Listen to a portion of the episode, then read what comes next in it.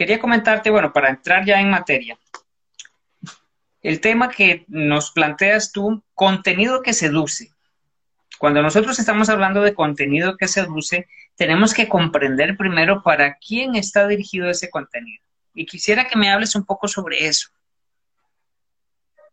Sí, fíjate, em, cuando yo hablo de contenido, ha, habido siempre como una discusión acerca de, de, esa frase que dice el contenido es el rey. Pero yo no estoy muy de acuerdo. Yo creo que el contenido es el camino que nos lleva al verdadero rey. Para mí, el verdadero rey es el usuario final, el consumidor, el cliente, esa persona que está allí para esperando que tu marca se comunique con él. Entonces, el contenido para mí es el canal, es el medio. Y entonces debemos cuidarlo porque es la única manera de nosotros lograr una comunicación efectiva con esa persona que sí es el rey, que es a quien nosotros nos dirigimos. Lo que tú acabas de decir, el segmento de mercado, la audiencia, público objetivo, buyer persona, como tú lo quieras mencionar, es esa persona a la que nosotros de verdad le vamos a dedicar el tiempo para desarrollar un contenido acorde. Entonces el contenido no solamente tiene que ver con mi marca, ¿no? Porque muchas veces dice, ok, yo manejo bien mi marca, conozco mi marca, conozco mi producto, conozco mi servicio y hago un contenido apropiado a eso que yo conozco. Pero resulta que a veces nos divorciamos de esa persona que es la que está realmente consumiendo tu contenido. Y al separarnos de, sus intereses, podemos estar nosotros sencillamente colocando un contenido muy chévere, pero que no atina a nuestro mercado. Entonces allí viene la decepción, ¿qué pasó? No convierto, no logro ventas, a pesar de que estoy colocando contenido relacionado con mi producto, mi servicio, mi marca, pero no logro este, transacciones, no logro conversiones. ¿Qué está pasando allí? Entonces, uno de esos mm, pilares o elementos fundamentales viene siendo lo que tú acabas de decir. Conozco bien mi audiencia, conozco mi público objetivo, encuentro en ellos eh, esa, esos rasgos que me permitan identificarlo de manera tan clara y precisa para yo lograr un contenido que sea efectivo, que atine, que apunte realmente a sus intereses. Y eso es la primera clave, la primera clave. No sé si te ha pasado, pero normalmente cuando yo atiendo a uno de mis clientes y les empiezo a hablar sobre la necesidad de enfocarnos en, en, el público objetivo, a veces ni siquiera saben quién es su público y ellos están disparando contenido de una forma muy general y obviamente no están teniendo resultado. Sí, eso ocurre mucho y me pasa también mucho con los clientes que asesoro, los emprendedores, eh, sobre todo cuando están comenzando una idea de negocio. A veces estoy muy claro de lo que me gusta hacer, de lo que quiero hacer, tengo un talento, lo estoy desarrollando en un emprendimiento y eh, ya tengo un producto bien definido o un servicio, pero resulta que cuando vamos a la caracterización de mi público objetivo es donde vienen las dudas porque empezamos a generalizar y hay muchas veces, no sé si te pasa, este, Malcolm, pero siempre dice a todo público, de cualquier edad, a cualquiera. Y yo le digo, no, tienes que segmentar, no es a cualquier público, tú tienes que tener un público objetivo, tú tienes que saber de qué edad a qué edad está comprendido, tú tienes que saber cuáles son sus intereses, porque si es un adolescente, sus intereses son distintos a un joven o un adulto, y sobre todo en esta época donde esas diferencias se están marcando más, a medida que las generaciones eh, llegan las nuevas generaciones, las diferencias entre edades se están marcando más, es decir, las etapas se están acortando. Y entonces ya no es lo mismo, ya una persona de 18 años tiene intereses muy distintos a los de 23, 24, a los de 28, y eso tengo que conocerlo. Entonces dice, pero es que yo quiero a todo público, no puedes a todo público, tienes que definirlo para que tus esfuerzos de marketing vayan direccionados realmente a un potencial comprador y no se dispersen en, en el, en el gran nicho que existe en, Instagram o en Internet o en las redes sociales, porque es un nicho muy amplio y entonces nos estaríamos dispersando. Y a veces ocurre mal con, también con, el engagement. Tengo mm, dos mil seguidores, pero no logro ni siquiera unos, unos likes o una interacción. ¿Qué está pasando? Pasa lo mismo. Que quizás estoy abriendo un nicho de mercado o un segmento de mercado de seguidores que realmente no tienen nada que ver con mi marca o definitivamente no son no cualifican para mi producto o servicio. Entonces digo, ok, me siguen, esa es la otra eh, realidad, me siguen, comentan, les gusta, pero no me compran nada. Y eso lo he escuchado muchísimo. ¿Qué pasa que no logro que me compren, profe? Yo le digo, puede ser que sencillamente tu segmento de mercado no es el que corresponde a tu marca. Y eso ocurrió, ¿por qué? ¿Por qué ocurrió eso? Me dice, porque estás lanzando contenido, porque tus redes sociales van dirigidos a otro público. Para darte un ejemplo de una anécdota reciente, este, una persona con una posada me dice, yo este, estoy eh, cansada de que las personas que vayan, los clientes que vayan, que nos buscan por las redes y van a la posada, posada de hospedaje, ¿no? Una posada en la playa, este, sean personas eh, como eh, que solamente van a quedarse, entonces no consumen nada, eh, como quien dice, solamente lo quieren de dormitorio, entonces se llevan hasta, hasta los pan para hacer el sándwich en vez de consumir en, el restaurante. Y yo le digo, pero ¿a qué público estás apuntando? Es posiblemente el público que estás apuntando es un público que no tiene la capacidad adquisitiva para comerte en el restaurante, para tomar licor, para todo lo que implica costo. Cuando revisamos la cuenta, por supuesto, las publicaciones, te puedo decir que hasta un señor con un abdomen bastante pronunciado, con un pescado así, eh, eh, este, comiéndoselo y, que le chorreaba la grasa, yo le digo, o sea, eso es, tan poco estético que a quién le puede gustar eso. ahí está el problema. El problema es que creaste un contenido para un público eh, de, de bastante, vamos a llamarlo así, muy popular, y ahora quieres sofisticarlo. Entonces tú tu establecimiento no está sofisticado, o sea, no muestra sofisticación, a pesar de que las instalaciones son espectaculares, pero no estaba mostrando las bondades del producto y el servicio y del local. Estaba era mostrando ciertas cosas, ciertas anécdotas y ciertas cosas que más bien parecían de humor. Entonces no tiene nada que ver con lo que tú, con lo que ellos deseaban. Y yo le digo, pasa que el contenido que estás publicando no está seduciendo al público correcto. Correcto.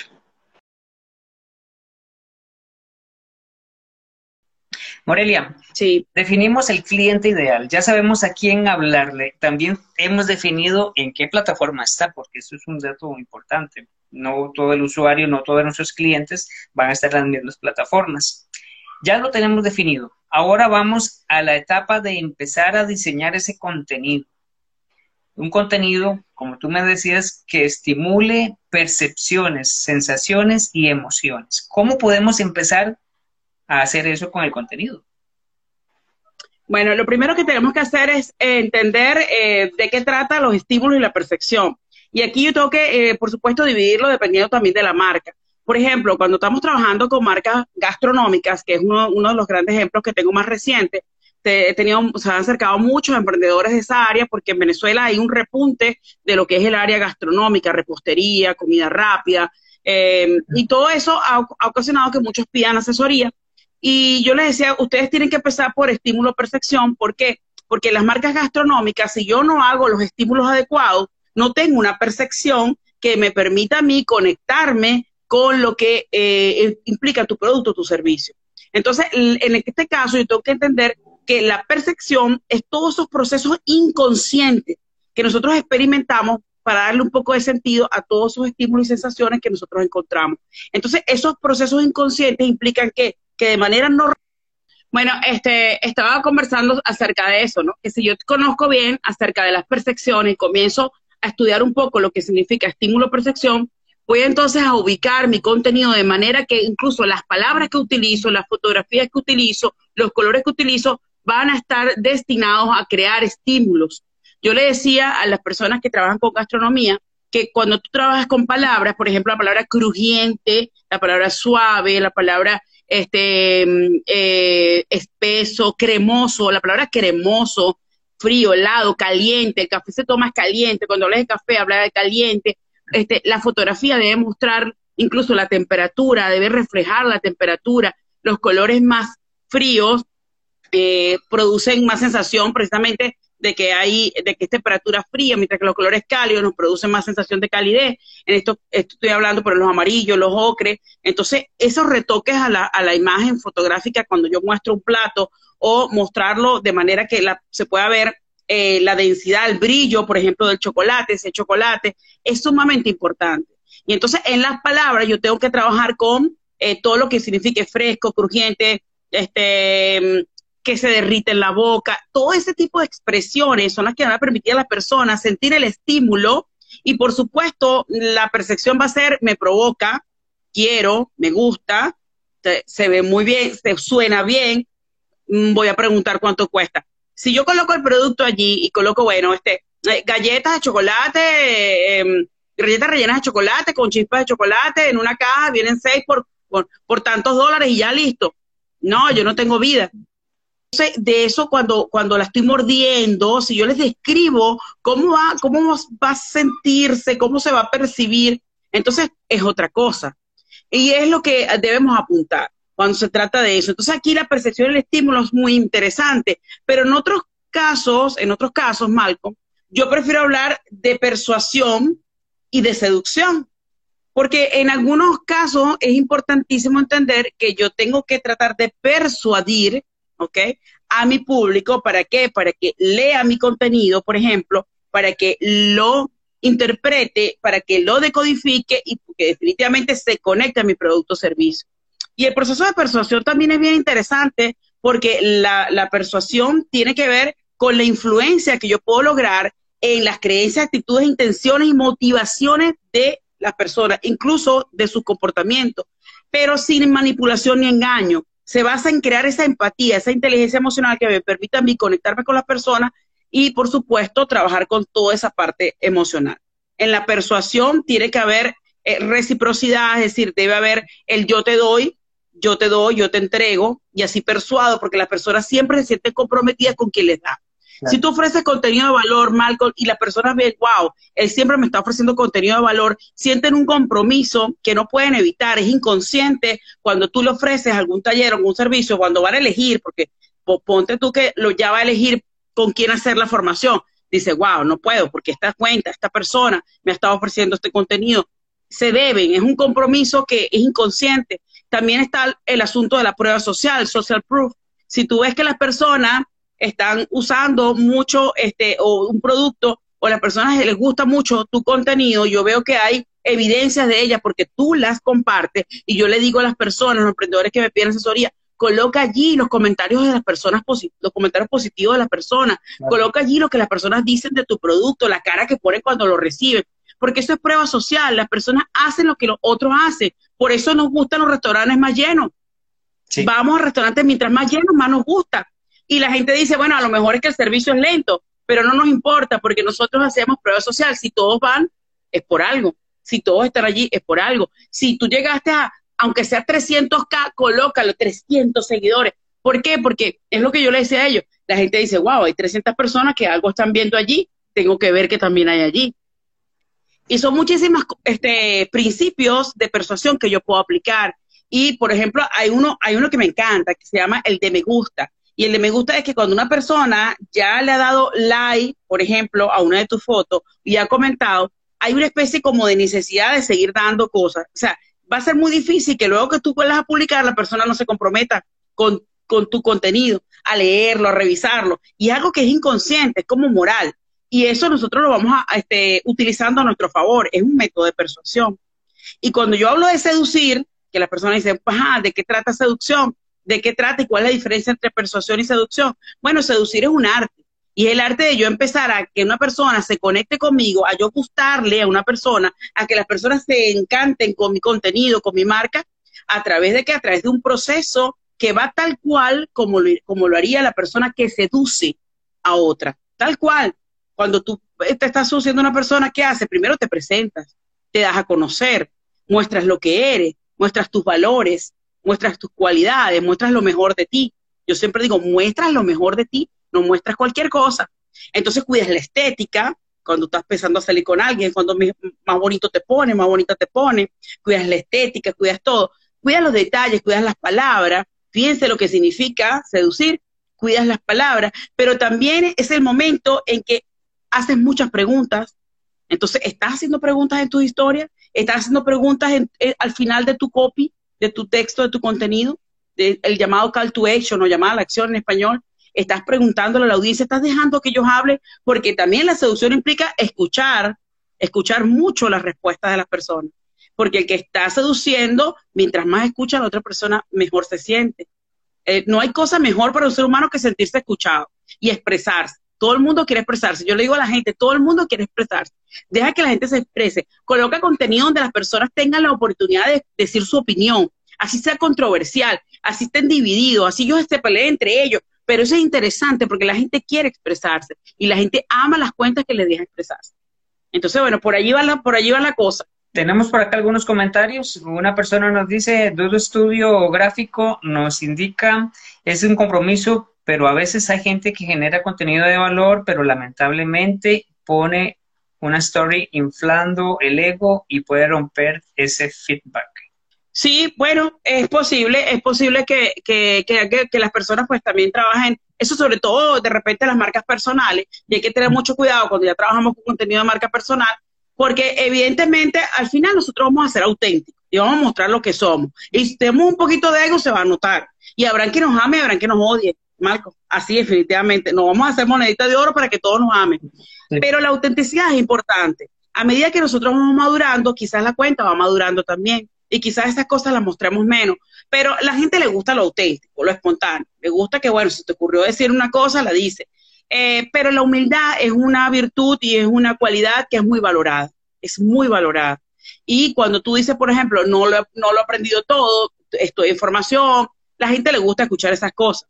Y, y a veces tú dices, bueno, eh, quizás yo tengo cierta experiencia y no la digo porque quiero ser humilde, pero resulta que también hay muchísimas personas que, sobre todo en marcas personales, que siguen al experto por un tema de autoridad. Y la autoridad en el marketing, y tú lo sabes, Malcolm, es muy importante. La autoridad es la demostración de que tú dominas un tema, el conocimiento que tú tienes un tema. Si yo no digo en qué soy experta, o sea, cómo me he formado y cómo he llegado a ser lo que soy, las personas dicen, wow, ajá, pero ¿quién habla? ¿Quién eres tú? ¿Cuál es tu autoridad en el tema? Entonces es un tema de que, bueno, allí, allí resulta que es un, choque de intereses, ¿no? Pero bueno, hay mil formas de colocar lo que hemos hecho sin necesidad de repente de mostrar o inflar el ego, como dice eh, el, comentario de, tu queridísimo seguidor, de un seguidor de nosotros, no sé de quién es. ¿Qué más dicen por allí? Por ahora, ah, bueno, la misma persona, Dudo Estudio Gráfico, nos indica, bueno, eso es eso, la humildad la valoro full. Sí, señor, y por ahí dicen también que si está lleno, algo está haciendo bien, dice por ahí. Sí, esa es la percepción que nosotros mm, tenemos, ¿no? Eh, por eso eh, nosotros eh, compramos lo que más compran las personas, vamos a los sitios donde más, más, más gente y así, porque se llama, eso se llama prueba social. La prueba social. Imitamos, sí, señor. Quisiera ampliar este tema de prueba social, porque ahora en la parte digital, Muchos, bueno, aquí en Costa Rica están a punto de cerrar nuevamente todos los espacios públicos y la prueba social se puede desarrollar tanto en parte física como en nuestras redes sociales. ¿Podríamos ampliar un poco esta idea de cómo utilizar prueba social en nuestro sitio web, en nuestras em, redes sociales?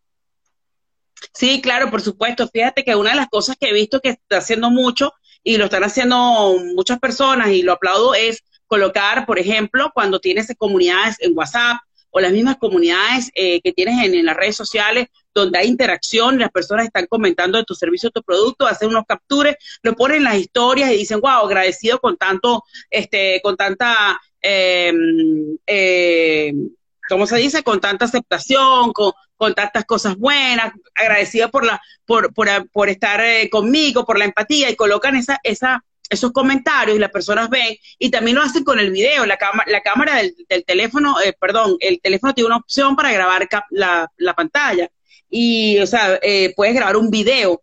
Y es muy importante, por ejemplo, si das un foro o en una comunidad hablas de algo o, está, o algún cliente te, va, te hace comentarios positivos, también puedes hacer un video pasando por esos diferentes comentarios y esos videos montarlos en las historias. Es una manera, porque las personas siempre ven, wow, cómo lo sigue, mira las cosas que le dicen, mira cómo lo quiere, mira cómo le gusta el producto, mira cómo está encantado con su servicio. Algo bueno hay allí. Y como yo te digo, celebrar hasta los 5K, 1K, 2K, 300 seguidores, todo, celebrarlos, porque no es una cuestión de, de, de restregarle a nadie o decir, ay, qué gafo, mira, tiene 300 seguidores y eso es lo que va a celebrar. No, es una cuestión de decir, agradezco que ya tengo 300 seguidores, algo está pasando, estoy creciendo, eso es importante, y la gente dice, wow, está creciendo. Es prueba social, es inconsciente. Todo lo que le estoy hablando ahorita no es consciente, la mayoría de las cosas son inconscientes, por eso hay que hacerla, porque vamos a crear eh, esa conexión no de manera racional. No es que la persona va a pensar, wow, tiene seguidores, voy a seguirlo. No, no es, no es mental, es que es algo que nos mueve inconscientemente a decir, me gusta, me gusta. Por eso eh, el número de seguidores es un número tan, tan delicado, o sea, ha habido tanta controversia, pero significa tanto para tantas personas. O sea, la gente no entiende que el número de seguidores no, no determina la calidad de la cuenta. La gente no lo entiende, Marco, por más que tú, que todos los que sabemos de marketing se lo expliquemos, porque es inconsciente. Yo lo he estudiado y lo he analizado. Yo digo, pero ¿qué pasa? ¿Por qué se le dice tanto a la gente, el número no es importante, los seguidores no es importante? Ya hasta Instagram lo, lo, lo, lo está tratando de modificar y aún así las personas les gustan los números porque es inconsciente, porque según lo que he estudiado en la psicología del consumidor, inconscientemente, wow, tiene 120, ¿cuántas veces nosotros nos ha pasado también? Nosotros también comemos marketing. Tienes, te, te sigue alguien o te menciona alguien y tienes 120 mil seguidores, o sea, no es cualquiera. Y a lo mejor son inflados, vamos a estar claros. Pero resulta que es algo inconsciente. Sí. ¿Qué te parece, Morelia, si hacemos un ejercicio? Porque ya hemos visto varios puntos muy interesantes y me gustaría que lo enfocáramos hacia la parte gastronómica, como te lo había solicitado. Entonces, empecemos desde el primer punto. Definiendo mi público meta, ¿por qué es necesario para un restaurante definir público meta en todo este proceso que estamos desarrollando? Sí, porque definitivamente a nivel de consumo en un restaurante, a nivel de consumidor, siempre, por supuesto, vamos a tener demanda diferente. La exigencia del consumidor es distinta dependiendo de las edades, incluye, eso incluye el local también, la parte, lo que es el espacio físico, si tiene espacio físico, eh, es importante también porque no es lo mismo un joven, no busca los mismos intereses que una persona adulta, no es lo mismo una persona que tiene familia o una persona que anda sola o que anda solo con amigos. Entonces todo eso tiene que influye. Yo tengo que definir eh, eh, un público objetivo, un segmento de mercado esos restaurantes que no definen un público objetivo, sino que dicen que son generales y realmente no se enfocan, por lo general la productividad es menor. Cuando yo me enfoco y digo esto es para jóvenes y ambiente y todo lo trabajo para jóvenes, resulta que la productividad es mayor porque ya tengo un segmento de mercado al que yo me estoy dirigiendo.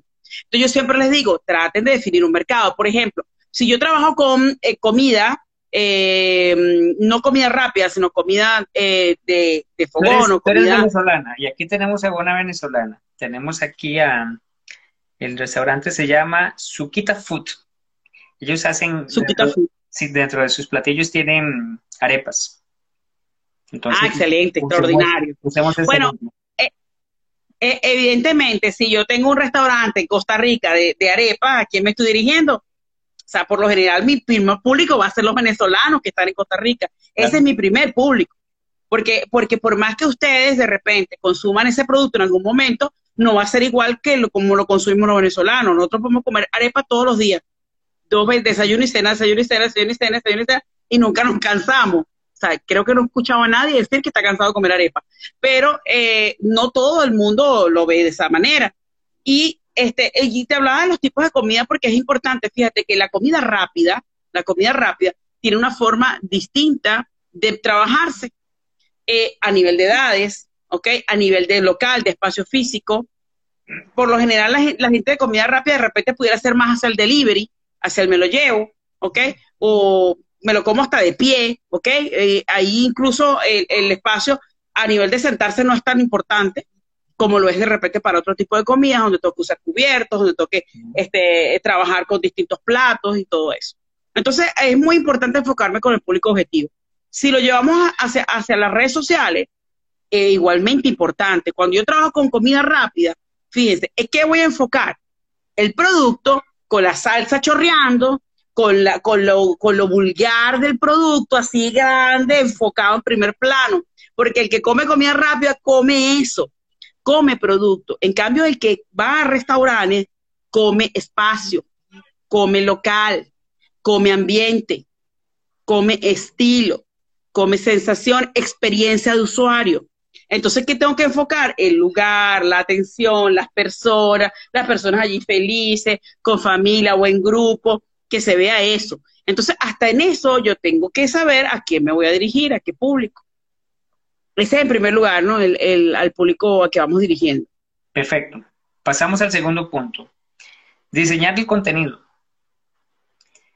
¿Cómo podemos enfocar entonces esta parte del diseño del contenido hacia el área gastronómica? Eh, fíjate, cuando trabajo con un área gastronómica, el contenido, hay cosas que son comunes.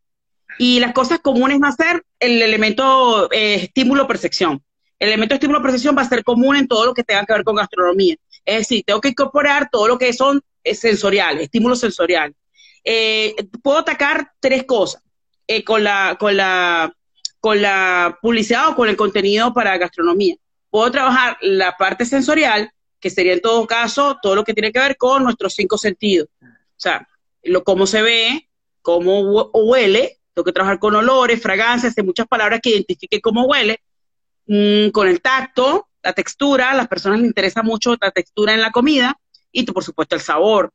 Eh, y eh, luego puedo trabajar una parte emocional, porque si yo conecto mi contenido, por ejemplo, a momentos, lo que llamamos memoria contextual, a momentos específicos los que yo de repente puedo, comparto con mi familia. Un, ejemplo clásico, cuando nos graduamos, por lo general, vamos con la familia al restaurante. Por lo menos en Venezuela es muy común. Es muy común. Vamos, salimos a la grabación, ¿dónde vamos a comer a un restaurante? Todos en familia. Y el, hacer, el, apuntar o utilizar la memoria contextual para ese tipo de momentos, sobre todo en época, por ejemplo, de graduaciones, es, es fundamental.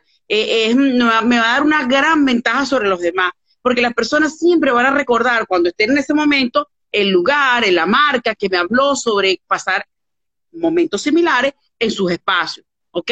Entonces debo trabajar el contenido con la parte sensorial, pero también con la parte emocional. Y una tercera es la parte racional, es decir, hablar un poco también de lo que se van a encontrar, de lo que va a ser la experiencia. O sea, si tengo ciertos beneficios, por ejemplo, el delivery, yo no puedo dejar de hablar acerca de los atributos o el plus. Si tengo este, comida internacional, si tengo em, comida eh, especializada, comida vegana, por ejemplo, o para celíacos, o, comida este, de repente light para los que están a dieta y todo esto. que empezar a hablar ahora de las bondades. ¿Qué tanto tengo yo allí que de repente es rápido, que eh, el ambiente es bonito, que hay ambiente musical. tengo que empezar a hablarle ahora también de lo racional. Tengo que trabajar entonces las tres cosas, la parte sensorial, la parte emocional y la parte racional. Y el contenido en ese caso, para cualquier tipo de gastronomía, para mí debería tener esos tres elementos. Muy interesante, Morelia, todo este tema que estás tocando y precisamente hace poco tuve un live en donde analizábamos el marketing sensorial y enfocado también a restaurantes o a negocios de comida. De verdad que es un tema bastante interesante. Quisiera ahora pasar, quisiera pasar, perdón, quisiera pasar a la otra etapa. Tenemos definido entonces ya nuestro público meta, tenemos también definido el contenido que vamos a compartir y tú hablabas conmigo sobre una ruta, conocer esa ruta por, por la que va a pasar el contenido para llegar al usuario. Sí, la, ruta que definitivamente va, a trabajar el, el, o el usuario por la que va a pasar ellos, eh, va a tomar en primera instancia o, la, o la primera etapa va a ser la etapa de sensación, ¿ok? Siempre va a ser una primera etapa donde la primera etapa va a ser la sensación. Es decir, yo tengo que hacer que la persona sienta, sienta, que la persona perciba sensorialmente todo ese tipo de cosas que ya hemos hablado es la primera ruta, siempre va a ser la sensación. Por eso yo tengo que hacer que la marca tenga las suficientes señales de, para que la vista, el olfato, lo que yo hablaba, ¿no? el sabor, la textura, mientras yo más sentidos eh, estimule con mi contenido, muchísimo mejor. Y esto lo hacen las grandes marcas. Por ejemplo, las marcas Starbucks, por ejemplo, trabajan con todo. Ellos trabajan con vista, sonido, olfato, ellos trabajan con los ambientes. La marca sensorial de ellos es muy, muy a nivel de marketing, a nivel de branding es muy fuerte y eso es importante, ¿ok? Eh, y muchas veces ese mismo sonido, por ejemplo, de, de, cuando se está haciendo el café, cuando está cayendo el agua caliente, esos olores del, del, café recién molido, cuando lo están moliendo y van a hacer el café, todo ese tipo de sensaciones son las que inconscientemente van a hacer que vuelva el cliente al negocio tantas veces, su, su propia necesidad de percepción lo vaya llevando allí. Pero luego viene otra etapa, que es la etapa de atención. Ya una vez que los sentidos se han estimulado, viene una etapa de atención. Y esta etapa de atención es bien interesante porque nosotros a nivel de nuestro cerebro somos selectivos con lo que prestamos atención y lo que no. Por eso yo siempre les digo a las personas, hagan este ejercicio. Este, cierren los ojos por unos, por unos segundos y traten de recordar todos los detalles de la habitación donde ustedes se encuentran. Si están en un restaurante, traten de, de recordar todos los detalles del restaurante y ustedes van a ver que van a recordar algunas cosas con de manera muy vívida y otras definitivamente van a estar nubladas, otras ni siquiera las recordarás. Habrán cosas que habrás eh, pasado eh, desapercibido, por ejemplo, algún cuadro, algún color, alguna puerta, pero habrán otras que van a estar en tu mente sumamente eh, claras y eso es lo que tú le has prestado atención. de, de qué viene o cómo viene esa, esa, esa manera en que seleccionamos. Tiene mucho que ver con nuestras experiencias previas, con nuestras bases de conocimiento, con lo que hemos vivido. Tiene mucho, mucho que ver también con la precisión del color, si somos mujeres, si somos hombres, si son jóvenes, adultos. Todas las personas tienen una percepción distinta también de la realidad. Por eso a veces tenemos afinidades hacia colores y hacia, y hacia ciertas este, interpretación. Una vez que yo eh, he tenido la parte sensorial y he prestado atención a algunos detalles, viene una, una parte de interpretación que es cuando ya nosotros le damos un significado a todos esos estímulos sensoriales y a todos esos estímulos de atención y comenzamos a darle eh, cierta explicación, eh, cierta interpretación cognitiva y decimos, wow, esto está pasando o lo recreo en mi memoria, eh, me gusta de este lugar esto. Y cuando nosotros entonces empezamos a referenciar, oye, te recomiendo tal lugar porque la música era excelente, eh, porque la comida era excelente, porque la atención era muy buena, porque el espacio era espectacular. te, te recomiendo esta cuenta porque, wow, los productos son excepcionales, las tortas espectaculares. Entonces, cuando comienza ya la parte de interpretación, yo puedo definir si una marca es buena, mm, regular, mala, es joven, es amigable, es grande, es pequeña, eh, está ahí ahí, o wow, es impactante. Eh, y eso comienzo a hacer las clasificaciones que tienen mucho que ver con la parte interpretativa. Y la última etapa es la etapa de la retención, ¿ok? Cuando ya yo definitivamente guardo en mi memoria, ahora almaceno la información en mi memoria, comienza a ser parte de mi memoria contextual y es muy fácil para mí recordar un futuro nombres de marca, nombres de restaurantes, nombres de productos y de manera exacta puedo decirte, mira, busca en Instagram una cuenta que se llama Case Jake JLM Venezuela. Nah, unas tortas y a pesar de que el nombre es todo horriblemente largo y difícil, no lo, no lo olvido porque ya pasé por las distintas etapas en las que el consumidor percibe, por supuesto, todo lo que es el estímulo mm, de contenido.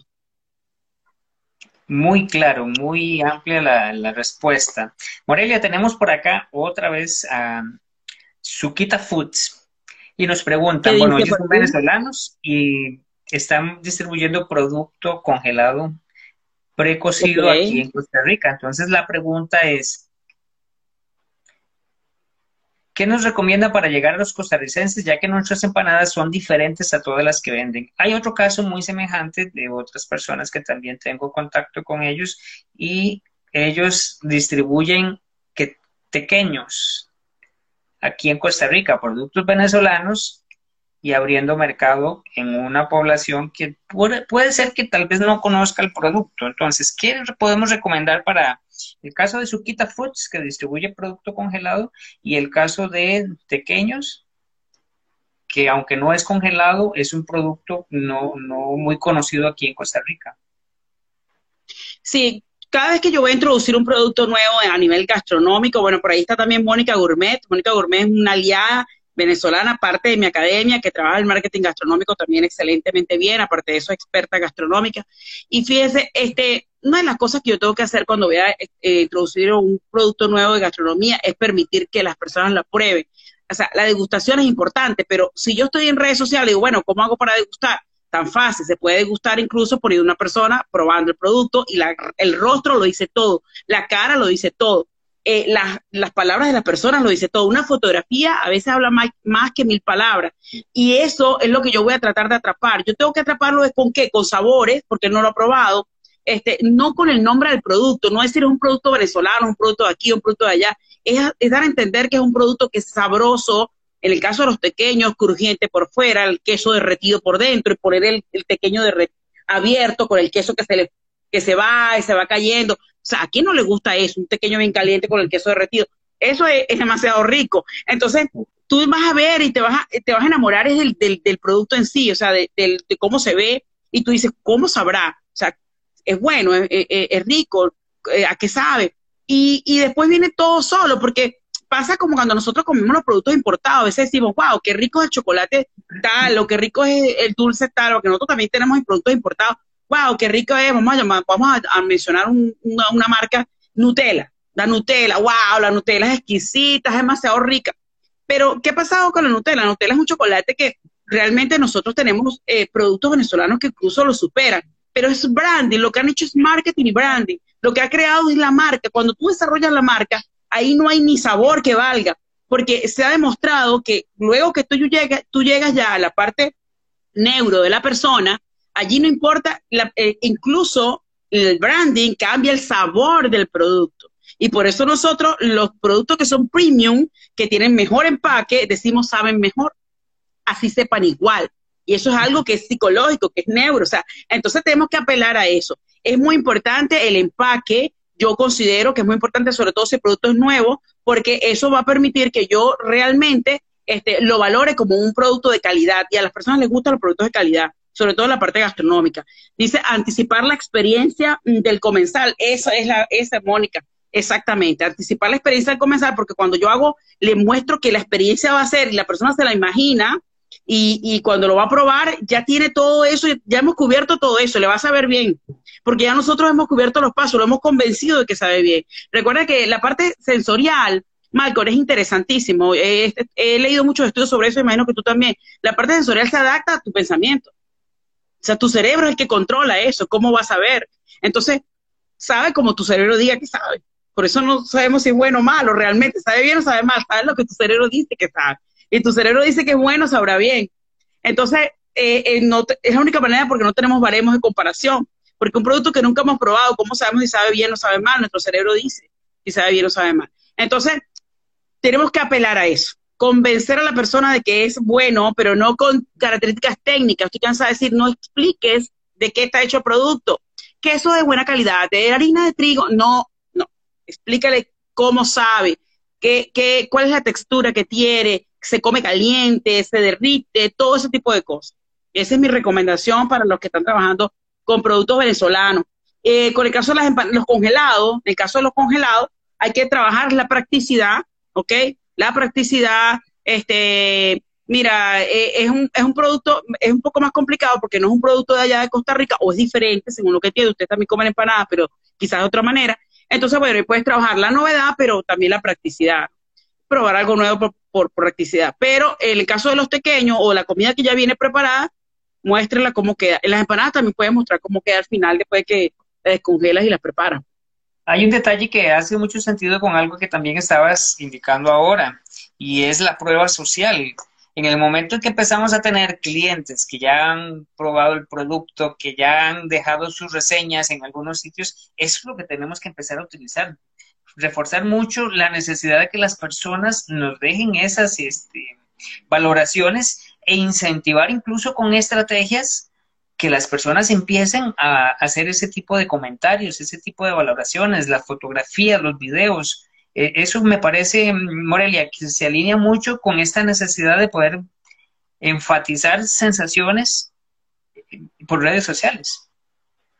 Claro que sí. Fíjate que una cosa bien interesante eh, que se aplica, no sé si ocurre, por ejemplo, en Costa Rica, en Venezuela, cuando una persona abre un negocio de comida eh, y las personas invitan a todos sus familiares y amigos para que estén siempre en los primeros días de inauguración, estén todos los días. Y siempre hay gente, siempre hay gente, siempre hay gente, siempre hay gente. ¿Por qué? Porque tú lo que dices es, wow, ¿cuánta gente va para allá? Y tú te pones a ver, si lo analizas realmente, porque yo he tenido amigos que, que crean restaurantes y bueno, te invitan, pero ve toda la semana, vamos a darte cosas casi que sin costo toda la semana para que estés allí y también tú eres parte del bulto para que las otras personas digan, wow, cuánta gente fue allá. Igual tenemos que hacerlo. Si el testimonial viene de las propias eh, personas a las que le damos degustación, porque podemos dar degustación, eh, es una estrategia muy buena, hacer algunas alianzas con algunas personas que pudieran desde las redes sociales decirle, te doy algo para degustar, pero por favor, preséntame el producto en tus redes si de verdad te gusta, porque hay que ser muy sincero en eso, presenta lo que tú sentiste, cómo, lo, cómo te gustó, si te gustó no te gustó. A nosotros nos pasa mucho en Venezuela, tanto Mónica como a mí, me mandan muchos productos em, gastronómicos y de otro tipo, pero lo que más me gusta son los gastronómicos. para yo decir mi opinión y mostrarlo en las redes sociales, y por allí hay muchas personas que, eh, profe, le voy a mandar, tengo un producto, tengo, eh, estoy sacando esto, o personas que me escriben por directo, mire, te voy a mandar este, unas galletas, algo para que tú digas si te gustaron o no. Y eso es para introducirse al mercado. Una vez que ya está posicionado, no te van a mandar nada, Marco se acabó, se acabaron los regalos. Pero bueno, es parte de eso, de la prueba social. Si, esta, si la profesora que le gusta comer tanto, porque yo siempre estoy en eso, siempre estoy muy metida con el mundo gastronómico, dice que está bueno, es bueno. Y comienza ese trabajo de prueba social. Entonces, es bien interesante que trabajar un poco con las degustaciones. A veces es una inversión, nunca es un costo, es una inversión cuando yo trabajo con degustaciones, cuando yo permito que varias personas conozcan mi producto cuando lo estoy lanzando. Nos consultan también que se aplica lo que hemos conversado sobre las empanadas para los quesos. Totalmente, claro, todo lo que implique productos eh, alimenticios eh, eh, funciona con la parte de los quesos. Fíjense que en los quesos, igual que todos los productos, yo siempre digo, no pongas allí la panela de queso o, la, torta de queso, sino siempre mostrar ese tipo de productos preparados en algún alimento, eh, si está en una, en una comida o si está ya picado, o está de, eh, de, una manera que las personas, como las personas realmente lo consumen. Pasa igual con los congelados, no muestre congelados, muéstralo cocido o frito, o si está frito, horneado. ¿Por qué? Porque las personas no se imaginan cómo va a quedar y cuando es como verla, es como ver un pollo. Tú vas a, tú vendes que una carnicería, vendes pollo, carne, la presentas así, nadie, nadie va a decir qué lindo, qué pechuga tan bonita, no. La pechuga es bonita cuando está asada, cocida, bien, con buen color, con una buena salsa. Entonces, aunque tú vendas el producto crudo, preséntalo eh, cocido como la persona se lo comería, porque eso ayuda mucho. En el caso de los quesos funciona perfectamente. Hablar, dice, de bondades, sabores, textura, aromas. Con los quesos, claro, totalmente. Los quesos tienen todas esas propiedades. Tienen propiedades de maduración, tienen propiedades de, de olor, tienen propiedades de frescura, y todo eso tiene que aprovecharlo. Ampliando la idea de Sukita Foods, nos indica que el producto que ellos tienen es completamente diferente a lo que normalmente se ha conocido aquí en nuestro país como empanada. Y eso es lo que les ha costado un poco, pues, empezar a introducir el producto porque dice que las personas lo comparan con, el producto existente. Claro, porque piensan que es lo más de lo mismo, ¿no? Creo que dice, nos ha costado dar a entender que no es más de lo mismo sino que es algo distinto. Bueno, definitivamente vamos a lo, mismo, no puedes explicarle a la gente, es otra cosa, es otra cosa, porque todo el mundo dice eso. Este producto mío es otra cosa diferente, entonces resulta que eso no te convence. Ahí no es las palabras. Allí la prueba social te va a ayudar mucho a la degustación y mostrar cómo está el producto determinado, mostrarlo ya cocido. Em, para ir finalizando, Morelia, tenemos el último tema, ok, ya hemos ido analizando primero nuestro público meta, nuestro contenido, o es un contenido que seduce, tenemos que entrar en esa parte de persuasión, de seducir. Hemos comprendido que para un lanzamiento o que para poder este, reflejar en redes sociales todas esta, estas sensaciones, necesitamos buscar apoyo en prueba social, o sea, en personas que nos hagan comentarios. Todo enfocado hacia el público objetivo. Al final de todo esto, tenemos que enfocarnos en ellos. Y tú lo llamas así, tú das una frase que dice, el contenido es el, no es el rey, es la forma de llegar al rey. ¿Me puedes ampliar esta idea? Sí, eh, cuando la gente, eh, cuando comienza el tema del mundo digital y comienzan a desaparecer ciertas personas del canal o, de, o del embudo, de, de ventas. Es decir, por ejemplo, ya respecto al vendedor no tiene la misma protagonismo que tenía antes, porque a lo mejor hasta ya ni existe.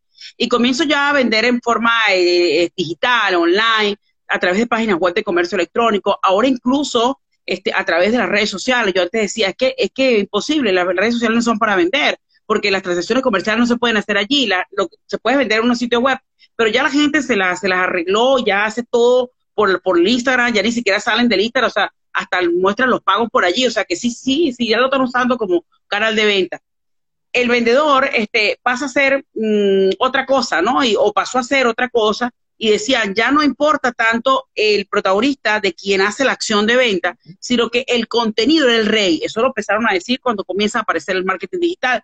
Estoy hablando ya hace aproximadamente unos, este, quizás 18, 19 años que comienza el comercio electrónico, luego hace 15 años eh, que comienzan aproximadamente las redes sociales, dicen todo está en el contenido. Pero resulta que eh, luego, con el tiempo, la competencia a través de los contenidos fue muy grande y resulta que ahora todo el mundo tiene contenido de valor. ¿Quién no tiene contenido de valor? Todo el mundo tiene contenido, entonces copian contenido de la, de la página web y lo montan allí, y dicen es mi contenido de valor. Y tú ves el mismo contenido en todas partes y es, es increíble. Todas las cuentas trabajan prácticamente con contenidos similares cuando las marcas son similares. Entonces, tú dices, wow, el contenido ya no es tan importante, pero resulta que, o ya no es tan impactante, pero resulta que es que, es que el impacto, ¿quién está decidiendo si el contenido es bueno o malo? ¿Quién decide si el producto es bueno o malo? ¿Quién decide seguir la marca o dejarla de seguir, comprarte o no comprarte? Es el usuario, es el consumidor, es el cliente. Entonces, para mí el rey es esa persona, esa persona que decide finalmente si tu contenido es bueno, si tu marca es buena, si tu producto es bueno, si te sigo, si te dejo de seguir, si te bloqueo, si te reporto, si te denuncio para que te quiten la cuenta. ¿Quién manda? Manda el, consumidor final. Y el cliente ya no tiene la razón, ahora tiene poder. Y entonces con, este mundo digital, el poder que tenido ahora el consumidor es sencillamente como que ahora tengo tantas elección, tengo tanto mercado, ahora tengo de tanto que escoger que para yo elegirte a ti tienes que darme algo, algo diferente, tienes que darme ese diferencial, ese plus, ¿qué me estás dando? Y entonces donde viene que el contenido viene siendo ese canal para yo llegar a él. Si el contenido lo seduce, si el contenido lo persuade, si el contenido lo motiva, si el contenido le genera estímulos, entonces ese contenido engancha a ese cliente, que al final es mi objetivo. Entonces yo no puedo escribir ya para mí, yo no puedo escribir para rellenar una cuenta, yo no puedo escribir porque, bueno, que, hay que publico hoy para no dejar el post sin publicar. Bueno, vamos a ver qué hay en internet, copio y pego. No, ya yo no puedo hacer eso. Yo tengo que hacer todo de manera estratégica y pensar todo el tiempo quién lo va a leer, qué va, que el que lo va a leer, cómo es, qué actitud va a tener al leerlo, le va a gustar, no le va a gustar, lo va a odiar.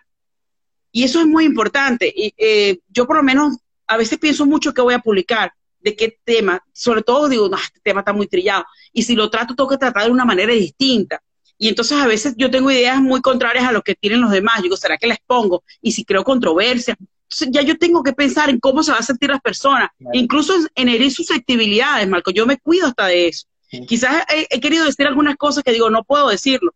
Entonces, ¿por qué? Porque puedo herir susceptibilidades. Entonces las personas dicen, pero wow, entonces tú no puedes expresarte como marca. No, no puedes, no puedes expresar todo lo que quieras. Tienes que pensar en tu público, tienes que pensar en tu audiencia, tienes que pensar en tus consumidores. Ellos son tus reyes. Ellos, a ellos tú te debes.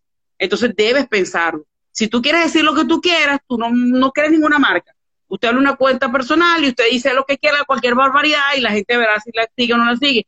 Pero el día que usted decidió ser una marca, o hacer una marca o tener una marca en, comercial, usted ya no se debe ni a usted ni a sus propios intereses, sino se debe al público. Y a ese que usted va a complacer.